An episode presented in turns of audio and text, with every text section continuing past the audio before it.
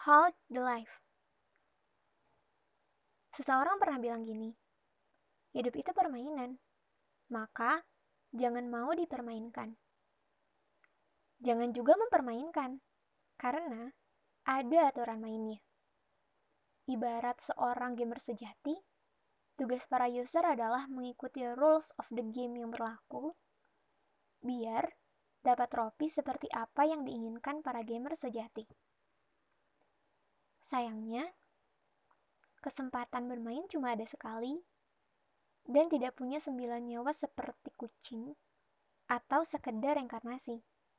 Ngeri ya? Iya, ngeri banget. Apalagi para pemain gak dikasih tahu tenggat waktu bermainnya sampai kapan. Ah, dasar hidup. Seandainya bisa memilih untuk diciptakan menjadi apa. Tapi Buya Hamka pernah bilang gini, jika hidup sekedar hidup, kera juga bisa hidup. Kalau kerja sekedar kerja, kerbau di sawah juga bisa kerja. Apakah hidup ini hanyalah tentang bagaimana mengikuti siklus hidup kebanyakan orang? Dari TK ke SD, SD ke SMP, SMP ke SMA, SMA ke kuliah, sebagian nikah, sebagian kerja, sebagian lagi pengangguran. Setelah punya keturunan, ia akan melakukan hal yang sama pada anaknya. TK ke SD, SD ke SMP, SMP ke SMA, SMA ke kuliah, singkat cerita nikah, dan punya anak lalu mengulangi siklus yang sama. Oh alah, apakah sekedar untuk memenuhi keinginan perut dan di bawah perut? Sepertinya tidak begitu. Ada alasan kuat sehingga game master bisa percaya kalau kita mampu. Ada alasan hebat yang bikin kita dikasih nafas sepanjang ini. Ada hal luar biasa sehingga dia percaya kita bisa. Artinya, tujuan hidup ini adalah untuk lebih dari sekedar hidup.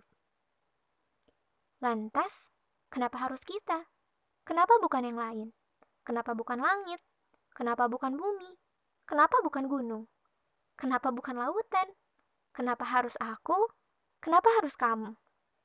Kita tidak pernah minta untuk hidup atau sekedar bertengger di muka bumi. Kita juga tidak pernah memilih untuk diciptakan sebagai apa, menjadi apa, dan lahir dari keturunan mana. Jahat? Tidak juga kok. Itu adalah bukti bahwa kita hanyalah yang ada karena diadakan, dan akan hilang seandainya layak untuk dihilangkan.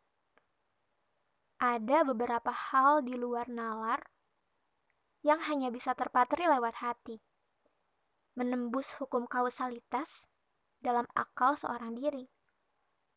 Nyatanya, langit, bumi, dan gunung-gunung pernah percaya. Dipercaya untuk mengemban amanah hidup di pangkuan mereka. Mereka menolak amanah karena memang tidak diberi potensi untuk itu. Lalu, dipikulah amanat itu oleh manusia. Saking beratnya, bahkan gunung juga bergetar dan hancur kala disampaikan cahaya atas mereka. Bahkan, ada pula yang meragukan sebab manusia akan lahir sebagai perusak dan penumpah darah. Iblis sampai dibuat iri, tak rela hati, pada derajat makhluk yang lebih tinggi. Kabar baiknya adalah, sang game master percaya dan bilang, aku lebih mengetahui apa yang tidak kamu ketahui. Lalu diteruskan dengan perkataan Imam Al-Ghazali pada periode jauh sekali setelah ia mencipta manusia, bahwa manusia bisa akselerasi setinggi-tingginya melebihi derajat malaikat. Bahkan, bidadari melirik iri hati. Dan bisa jatuh sejatuh-jatuhnya jatuh, laiknya binatang ternak, bahkan lebih rendah lagi. Ah iya, indah sekali seandainya tak tergelincir saat melakukan perjalanan. Setidaknya, dia percaya kalau kita bisa menggenggam hidup dan punya kompetensi untuk itu.